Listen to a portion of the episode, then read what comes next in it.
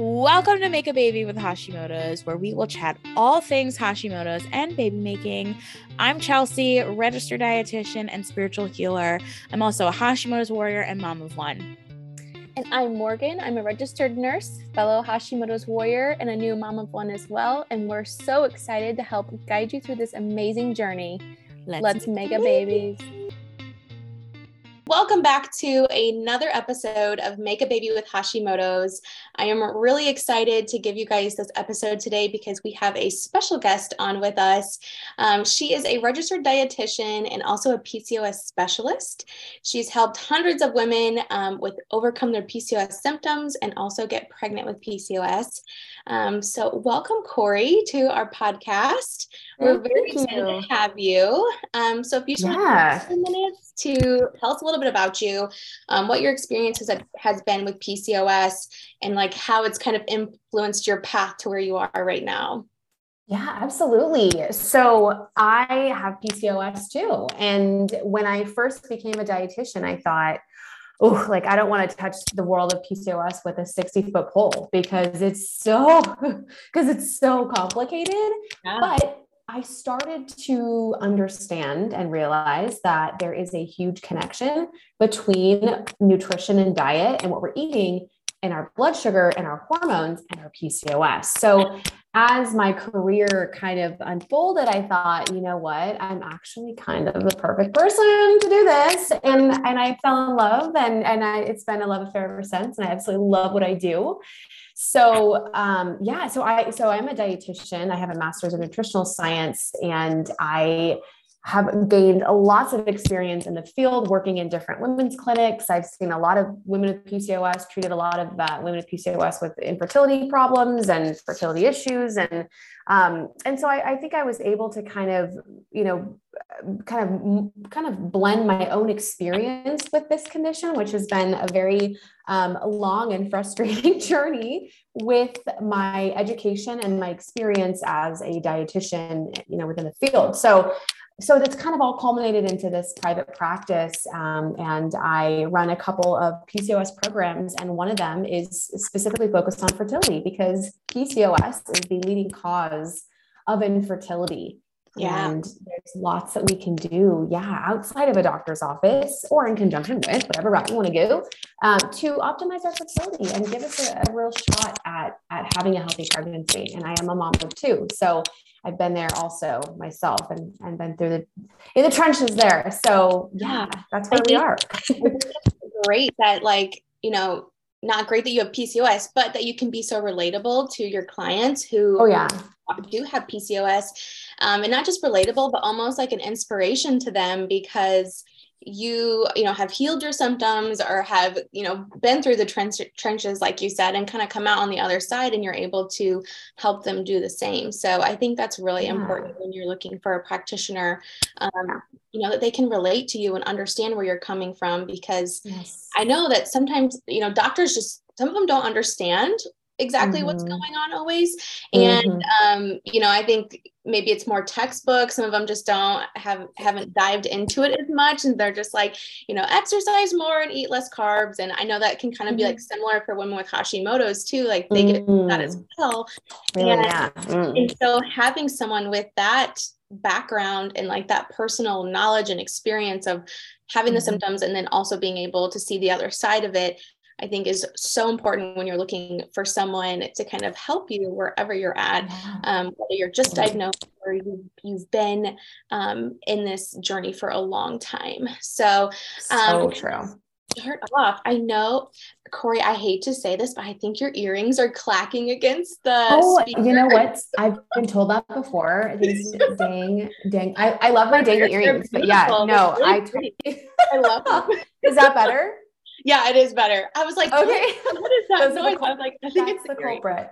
Oh my God, I'm so sorry. Okay. No, totally fine. I just thought, well, maybe that's what it is. Perfect. But as we kind of dive into this, I know there's different types of PCOS and like, from what I understand, like treatments very similar regardless of the type of PCOS. So can you kind of walk us through like, what is PCOS? What are some of the common symptoms that women are experiencing with it? And like, how can they go about identifying these and treating them? Totally. So, and I like that you brought that up because we do see a lot on the good old World Wide Web, the interwebs, about, you know, what's my type of PCOS? What type of PCOS? What type? I always encourage, you know, clients and program members and just followers of mine to not focus too heavily on that, because to be honest with you, treatment protocols are largely the same. You're going to work on diet. You're going to work on exercise. You're going to work on stress reduction. So it's important not to get too into the weeds of what's my type. And of course that's a natural, you know, curiosity we all have. We all want to label and define ourselves. I totally get that. But I'm also here to say it's not as vital to our healing journey to really try to figure that out. And it's hard to do that sometimes. So PCOS stands for polycystic ovary syndrome. And in order to get a diagnosis, you have to meet 2 out of 3, what we call diagnostic criteria. So the first one is having irregular periods. So when I say irregular periods, I don't mean someone who has a 28-day cycle this month, and maybe next month it's 29 days. And maybe the month after that, it's down to 27. That variation is normal. What I'm talking about is if you have a 35-day cycle one month, and then a 75-day cycle, and then maybe back down, maybe 17 days in between a bleed, then 87. I don't know why I'm using sevens. 85, we'll go to 85. So it can be really random, but also it can also look like no periods. Someone who hasn't bled in months and months. It can also look like someone who feels like they're bleeding all the time and spotting all the time, and there's like no pattern. Yeah. So there's no clear pattern as far as irregular periods, but it basically a normal period is classically defined as getting a period every 21 to 35 days. So if you're outside that, it could point to PCOS potentially. So that's the first one. The second one is having elevated what we call androgens. Those are our male sex hormones. Like the most famous one is testosterone. We all have testosterone. All men have estrogen. We just typically have them in different amounts depending on what our gender is. So in women with PCOS, we can see elevated levels of testosterone, other androgens, potentially DHT, androsterone, DHEA. So the other part to that is you can have symptoms of elevated androgens that look like acne, hair loss on the head, facial or body hair growth. Those are some common ones, weight gain. Those can also fit in that second criteria. Yeah. So the third one is you have to get a pelvic ultrasound to see if this is at play. And you can ask your doctor for that if they're looking into PCOS.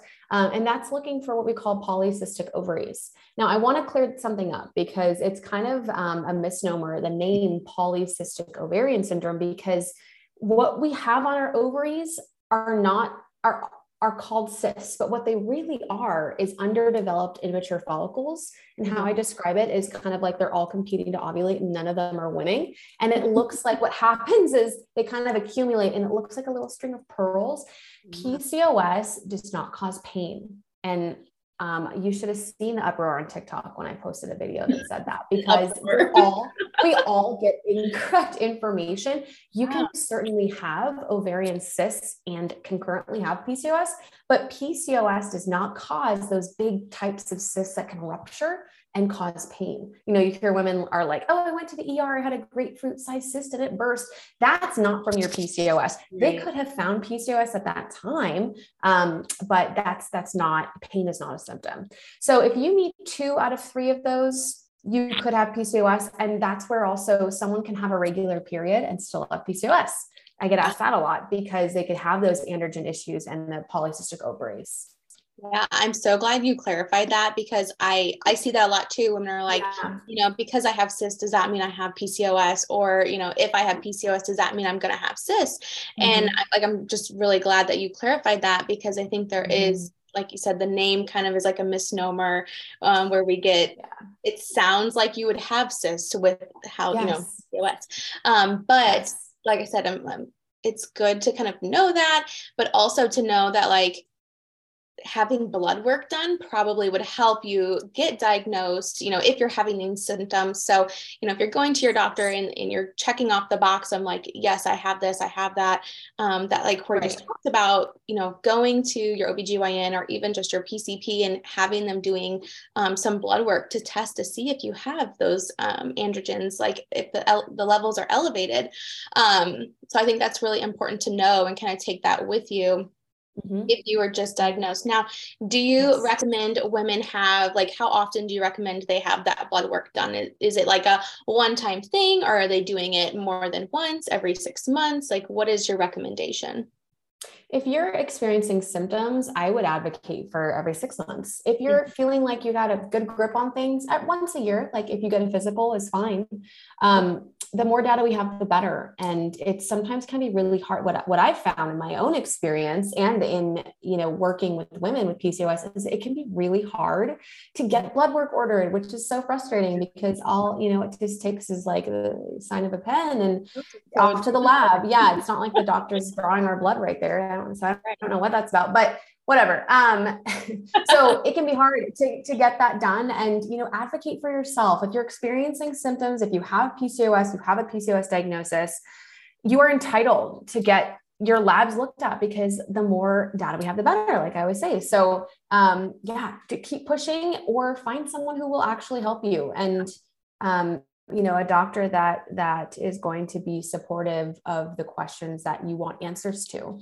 Mm-hmm. Yeah. There's tons of doctors out there, you know, if one's not working for you, there's many fish in the sea of doctors. Yes, so find one that will work for you. Right. Find one that's willing to draw your blood work.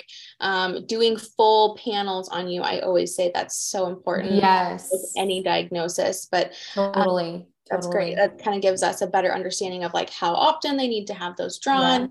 Yes. Don't you wish there was like Tinder for doctors? Like, oh yeah, wouldn't that be nice? Oh my God, swipe and be like, oh yeah, that might be $1 million idea. Wait a minute, okay, you might want to get on that. You know what? I think I'm going to. You can swipe on the ones that sound legit. Swipe right, or is it left? I don't remember. That's a great idea. What they're willing, like how willing are they to draw lab work? Yes. Right. Time to spend with you. That's a great idea. Yes. I love it. Okay, writing that one down, jotting it down. Someone's gonna still watch. We're gonna see this after this episode. They're gonna have pork airs. Tinder, Tinder for doctors. That's awesome. I love it. So I know, like, women with PCOS, they might have, obviously they have possibly irregular periods, potentially like inflammation issues, insulin resistance. Talk to me about like women with PCOS, how can they optimize, you know, like strategies to decrease inflammation, improve their insulin resistance, regulate their cycles? Like how can they start to like improve their symptoms in their day-to-day routines? Good question. And that has so many moving parts, and I'll tackle a few. So you mentioned, what was the one that you mentioned? Inflammation. So women with PCOS we have been found to be kind of in this state of chronic inflammation. And we can have higher levels of inflammatory markers, like, I don't know, CRP, one of them. We often see vitamin D deficiencies. We often see insulin resistance, and not always, but definitely a big factor. We see fatigue, we see cravings, we see more anxiety and depression. There's reasons and explanations for all of those, and I can certainly touch on that. But to answer your question, well, let me backtrack a little bit. When we get a diagnosis, we are typically given a prescription for birth control.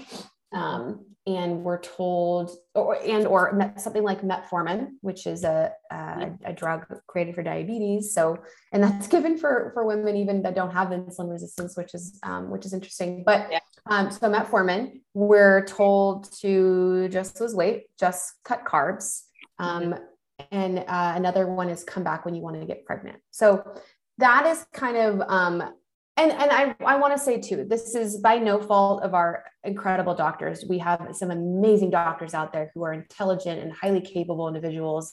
of quality care, I really blame our healthcare system because they're given like 10-minute slots with us. So yeah. How much change can we really affect in 10 minutes? Not much. I don't know any practitioner any dietitian who operates a private practice in 10-minute slots, right? So we have to give doctors a lot of grace there. But I will say too, that amount of time, we don't get enough of the good stuff in terms of what we can do outside of medication, because not everybody wants to take birth control.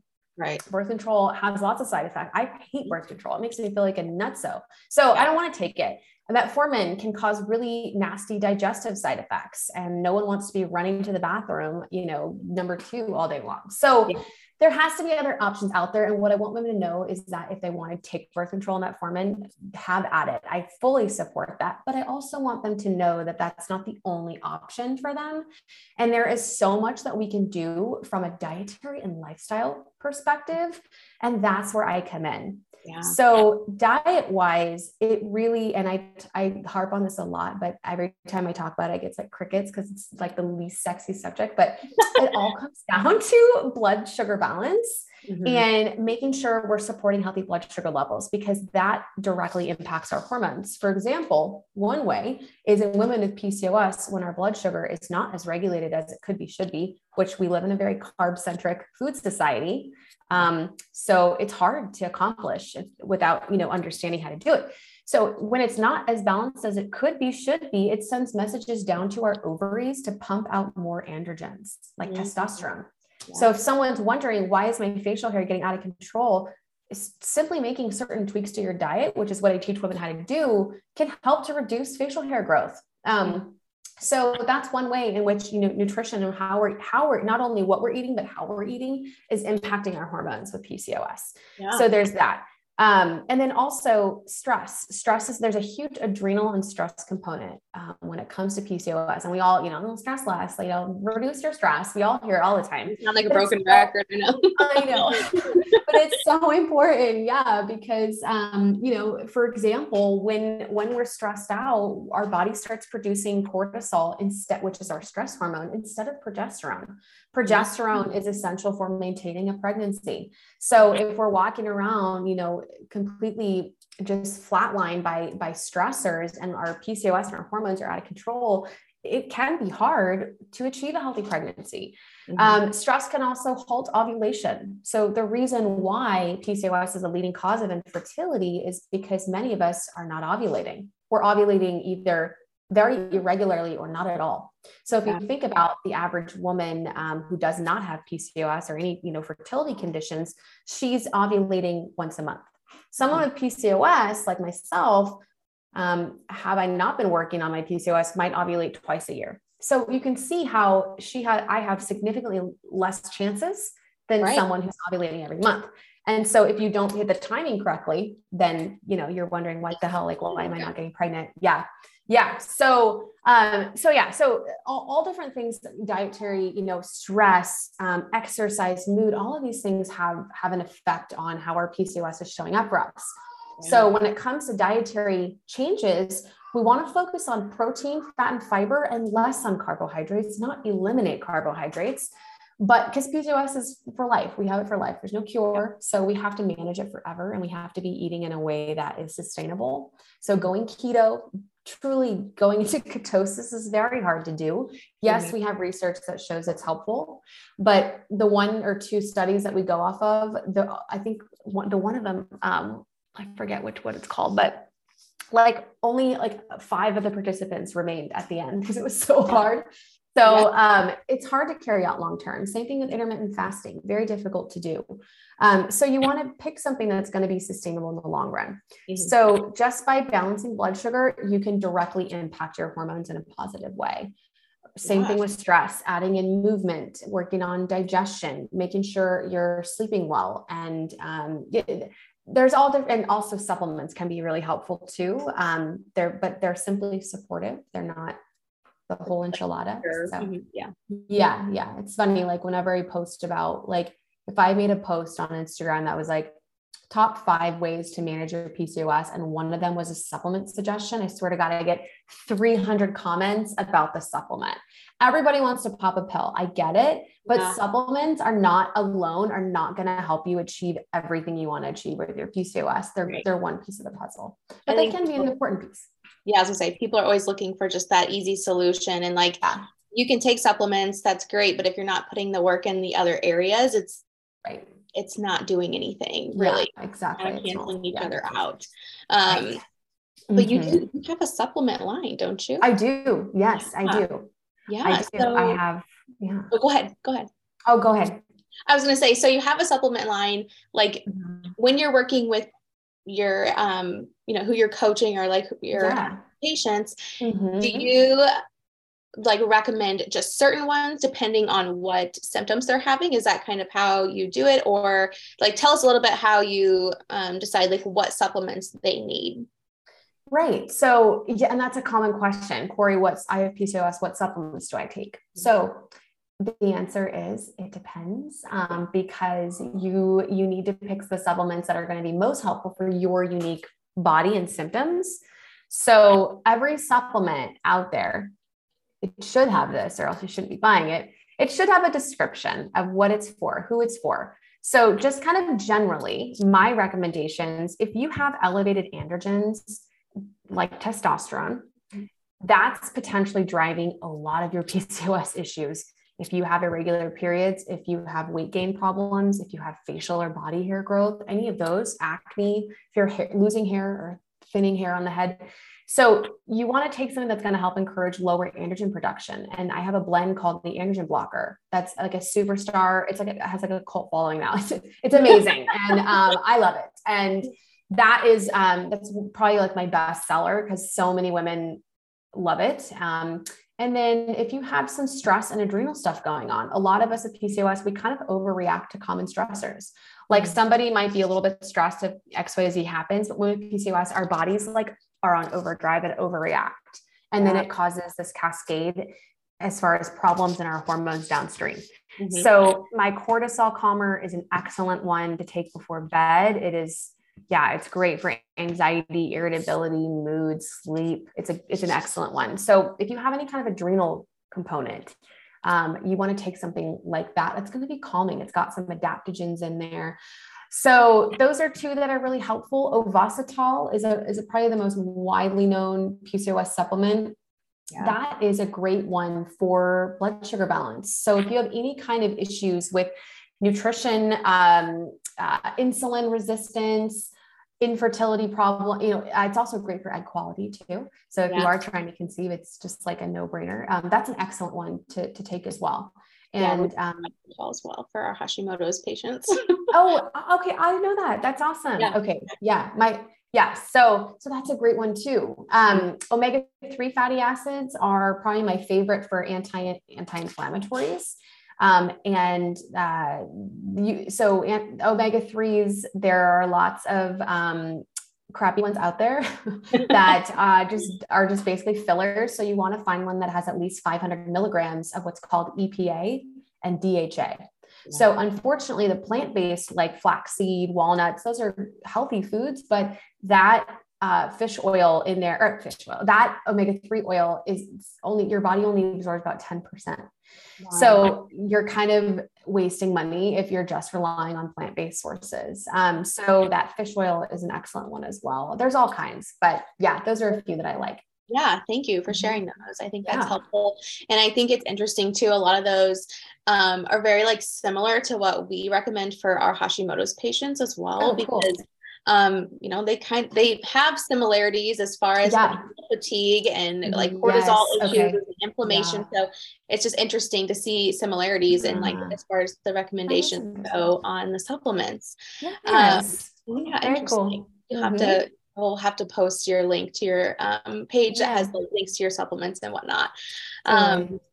I know you have children, so PCOS obviously can make conceiving difficult, especially if you're not ovulating regularly, or you're, having anovulatory cycles, what can we tell our listeners, you know, if they're only ovulating, how can they track their ovulation basically? Or like, how can they make sure, or, you know, ensure that their ovulation is happening more than just twice a year? Mm-hmm. That's a good question. And anytime I get asked on like a podcast or something, like what's, you know, where do women start if they want to conceive with PCOS? Always my number one answer is this: start tracking your cycles, because I get asked a lot. Oh, you know, I have a 38-day cycle typically. Am I ovulating? I don't know. So you need to start tracking your cycle, and there's different devices out there to do that, and they're called BBT, basal body temperature thermometers, and they're more exact than a regular thermometer that we might use when we're sick. So you can't use that one, but there are all kinds of brands. My favorite is called the Temp Drop. Yeah. And what I love about that, I love it that, cause it's a wearable device. So some of the traditional BBTs, you have to wake up at the same time every morning and take your temp. The Temp Drop, you just slap it on when you go to sleep, take it off when you wake up. So you don't have to adhere to any time constraints. And it tracks your temp all night long. Your body temperature, very subtly, it rises after ovulation. So what we're looking for when you're charting your cycle, you're taking your temperature every day in the morning, and then you're looking for your body temperature shoots up. And depending on the device, you know, typically it's about 0.3 to 0.6 degrees. And it's sustained. So it stays high. You can have little fluctuations, of course, but it doesn't drop back down to that pre-ovulatory temperature. It's much easier to describe if there's like a visual, but anyway, tracking your cycle will tell you, am I ovulating? Right. If you're ovulating. So I think also when we have PCOS, we want that 28-day cycle. That's what we grow up learning about, right? In our like very limited, sad, sex education that we get. It is. Yeah. I know. So, we have 20-day periods and we ovulate on day 14. That's what we're taught. So that's actually false. Actually, like less than 15% of women have a 28-day cycle. So, however, I think a lot of us want that 28-day cycle. And if you have irregular periods, my advice is to lower your standards. It's okay if you don't have a 28-day cycle. My goal for patients and clients and program members, whether or not fertility is on their radar, is to aim to be regularly ovulating on a semi-regular basis, because that's going to ensure you're at a lower risk for something like endometrial cancer. It's going to make sure you have more stable moods. It's going to give you some predictability, even if you're not ovulating and having a 28-day cycle. So if you are ovulating, you know, 9-10 times out of the year, that is awesome progress. Awesome progress. And you know, much better than 2 or 3. So you want to just kind of aim just to ovulate every, you know, semi-regularly. If you can do, you know, on an every month basis, awesome. But I think, you know, for those listening who have, you know, maybe worked on period regulation and seen their cycles, you know, more regular, that's great progress. So be proud of yourself for that. And that's really what I teach women, is to track that cycle to see, am I ovulating even semi-regularly? Am I ovulating at all? Have I not seen any ovulation in 6 or 7 months? So that will show you, okay, this is something that I need to work on. And you can also like look at your cervical mucus, and there's other ways, but BBT is really the only way outside of a doctor's office you can confirm that you're ovulating. You can use ovulation predictor kits. So I was going to ask, like, you think about OPKs, you like those? OPKs. They work for patients? I've seen them work really well for some clients, and I've seen them not work at all for others. And the reason why is because they can be a little bit finicky. Well, there's 2 reasons. One is that it can be a little bit finicky if you're overly hydrated, if maybe you didn't take it at the right time. We can see false positives or negatives, mostly negatives. And if you have PCOS, some of us just have what we call more luteinizing hormone. So an OPK will always look positive for us, so it doesn't work at all. Yeah, so really I would say, and that's like, hey, you're ovulating. No. So they can be helpful, but honestly, my recommendation is just to have regular intercourse until you confirm that ovulation happened, and take the steps as far as diet and supplements and exercise and stress reduction to get ovulating on a more regular basis. So outside of ovulation, women with PCOS are at a slightly higher risk for miscarriage. And we're also at a higher risk for gestational diabetes and preeclampsia. Yeah. So those are other things, not to scare anyone, but that can happen. And so it's never too early to start working on blood sugar regulation, because that plays into gestational diabetes, right, preeclampsia, even your nutrition and diet. It's never too early to start working on that stuff. Yeah. I was going to ask, like, what are some risks associated with pregnancy with PCOS, but you kind of answered that already. And I think working on things pre-pregnancy while you're trying to conceive are obviously going to help you when you do conceive. Right. So that's great. Mm-hmm. As far as postpartum goes, like, cause you know, there's tons of hormones that are happening in postpartum, and like, you know, you kind of feel like you're everywhere, up and down. Mm-hmm. How does that, you know, with PCOS, getting that regulated back whenever, after you've had your baby and you're in postpartum, like, what are some tips you can give mamas who are in the postpartum journey as far as, preventing them from having, difficulty with their PCOS, like kind of coming back into getting a regular cycle after having a baby?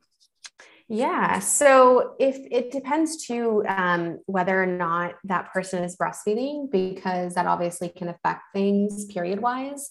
Right. I've seen, I don't know if this gives hope or not, but I've seen it's like a total crapshoot with postpartum PCOS. Like, some women, actually their cycles regulate for them better. Okay. Yeah. Some women, they go totally haywire, and some kind of go back to where they were before. So it just, like with women without PCOS, it can really vary per person, how their bodies respond postpartum. And because I've been through two of these phases now, it can vary per kiddo, right? Per child. So, so it really just depends. There's no magic formula. There's no magic secret to success.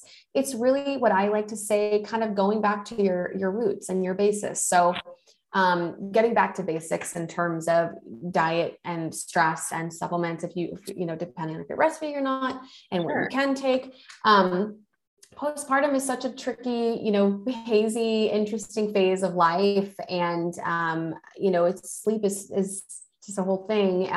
Stress is a whole thing. So there's no magic formula of PCOS. It's really just getting back to basics and trying to get back to where you were before, when your body was in a good place, if you felt like that, and, you were ovulating again, just trying to go back to what you were doing at that time and try to encourage hormones to kind of balance themselves out. Regulate them out. Yeah. Regulate. Yeah. It's easier said than done. I can attest. Yeah, it definitely is. I can understand that. Yes. So like, tell me, what are some of your like favorite PCOS staples in your life right now, as far as like food, lifestyle goes? Like, what are some of the things women can try? Yeah. So, and I'll say this too, in connection with the postpartum, I think exercise, for myself, and I think for many others, we've always kind of grown up equating exercise with weight loss, right? And changing our body composition. I want a bigger butt. I want a smaller, whatever. There are so many excellent, powerful effects of exercise on our mood and our stress. Like, I swear, if we could take exercise and put it into a capsule, it would be like the most powerful antidepressant out there. Mm-hmm. And I think a lot of us, because of the way that our society is set up, people in Europe are walking everywhere. We're not walking, we're driving. We're sitting at our desk. Now we're working from home more. So we're sedentary lifestyles. Yes. Sedentary lifestyles and movement has declined so much. And so we have to make it like a concerted effort to like get to the gym or a class. And it's a very small portion of our day, but if we can do something like that, or even a walk outside, like I always say, nature, nature, nature.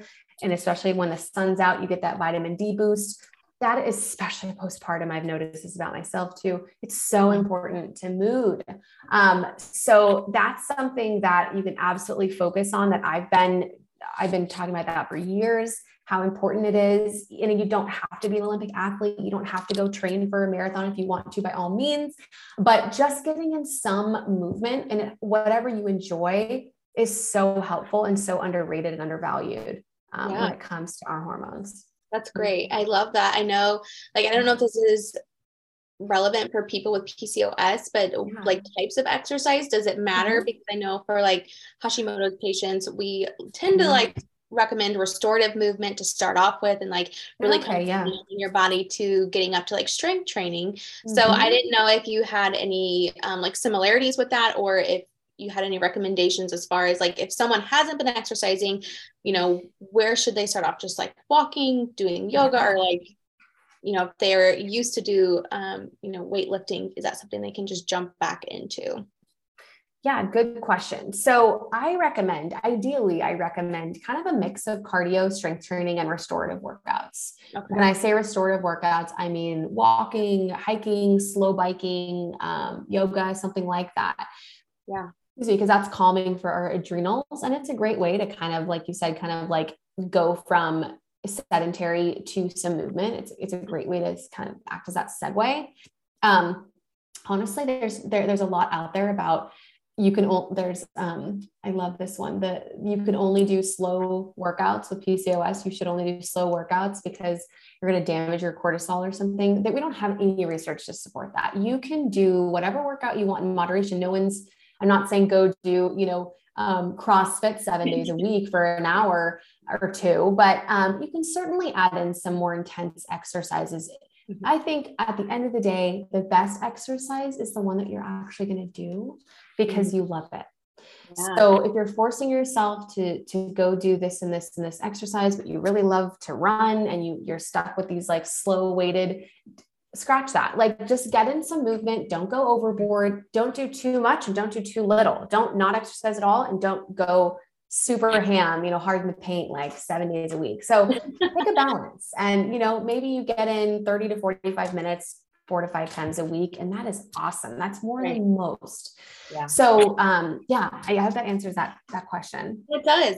That's huge. And like, I have a 10-month-old, and I know like for me, getting back into movement, it was having to like take my child with me a lot of times, like, taking them on a walk or like holding them while I'm doing squats, like incorporating them in that exercise, which I know is difficult to get back into that, but having them with me is kind of been the change for me, and it's been a change in my mindset too. Like I, just because they're with me doesn't mean I don't get to move my body today. So that's great. I love that answer. I think that's super helpful for listeners, whether they're newly diagnosed or they've had PCOS for a while. Yeah, totally. And as far as like food staples, I've seen your Instagram page. You make tons of recipes. They all look amazing. What are some of like your favorites that help with like controlling our blood sugar? Yeah. Some of my favorite recipes on my, gosh, there's so many. I post a lot of recipes. Honestly, like my recipes are very like protein and fiber forward. Okay. So that's what I find is most helpful for blood sugar balance. And I think we think of like, when I say that, we think that we have to like eliminate carbs and we're just going to be eating like broccoli and chicken breast. And that's my hope, is that I communicate to women that you don't have to eat like that to eat for your PCOS. You can still eat delicious food. Mm-hmm. And another issue I see is women say with PCOS, I say, well, I don't want to cook, a dinner is totally separate for myself. I have my kids, I have my partner to cook for. So you don't have to eat something totally different when you have PCOS. So here's a good example. Say you're going to have spaghetti and meatball night, that like standard, right? So say you have some noodles, some, meat, whatever, pot or marinara sauce. Then you've got meatballs and you've got some broccoli going. So that's the dinner. So maybe your partner, maybe your husband is like a big meat eater, not a big veggie guy, eats his carbs, right? So his plate's going to be a bunch of meatballs.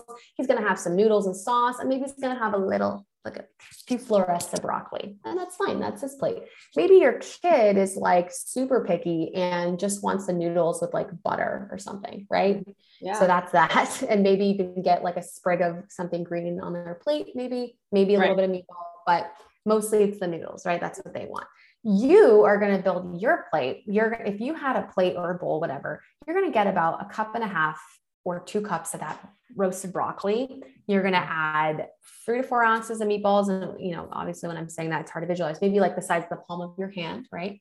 And then you're going to add like 1/4 cup of noodles and sauce. So you don't have to cook any different, entirely separate meal for yourself. You're just changing up the portions of what you're eating. So maybe another example is maybe your kid is like, has been like hounding you for mac and cheese. Mine does sometimes. And it's like, okay, I'm going to do the mac and cheese. And maybe you also have, for you and your partner, you have some chicken or fish or something and some salad, and you've got mac and cheese, and your kiddo's eating mac and cheese. And you're like, okay, I need a carb because I want to have some kind of carb. Maybe you add that mac and cheese to your plate in a small amount. Mm-hmm. I'm not saying, you know, scoop an entire bowl, right? But maybe you put 1/4 cup of mac and cheese. Is that the world's best carbohydrate for you on this planet? No. But are you still getting your protein, your veggies, and not having to stress over cooking an entirely separate meal for yourself? Yes. So it's okay to not be perfect. And I always encourage followers, clients, women, aim for the B grade in your diet, in the way that you're eating. Aim for the B, because if you aim for the A and the A+, you're going to burn yourself out, and you're going to do that hop on, hop off the diet train all the time. Right. And that's just exhausting. I've been there. It sucks. So don't be perfect, but be good enough. And it's always progress over perfection. So on my page, I have a ton of recipes. I have breakfasts. I like to do super simple. I keep it basic because I'm a mom of 2. I don't have time to cook. And I was a single mom for a while. So with my first, so I didn't have time to like go be Wolfgang Puck in the kitchen, right? Like I needed it. I knew I needed to support my hormones, and I knew that I needed to get dinner on the table. So that's really where my cooking comes from. And it's simplifying things for women to say, hey, I can eat that way too. So I have breakfast stuff, lunches, dinner, snacks. I have a huge sweet tooth. So lots of desserts on there. I have sometimes I'll do like drinks, like cocktails or smoothies or, you know, something like that. So there's something for everyone. And I have a whole recipes highlight that any listener here can go explore. That's amazing. I know I've looked through them and I'm like, oh, I'm saving. All amazing. That's awesome. All right. Well, kind of just to finish up, tell us about some of the programs you offer for women with PCOS, because I know you have a couple. So I kind of just want you to talk about it for our listeners real quick.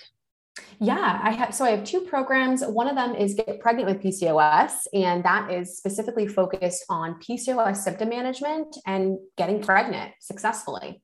Yeah. So we have had hundreds of babies out of that program. That's why I keep running it. It's so successful. It's my baby. It's my first baby because I created it before I had the kids.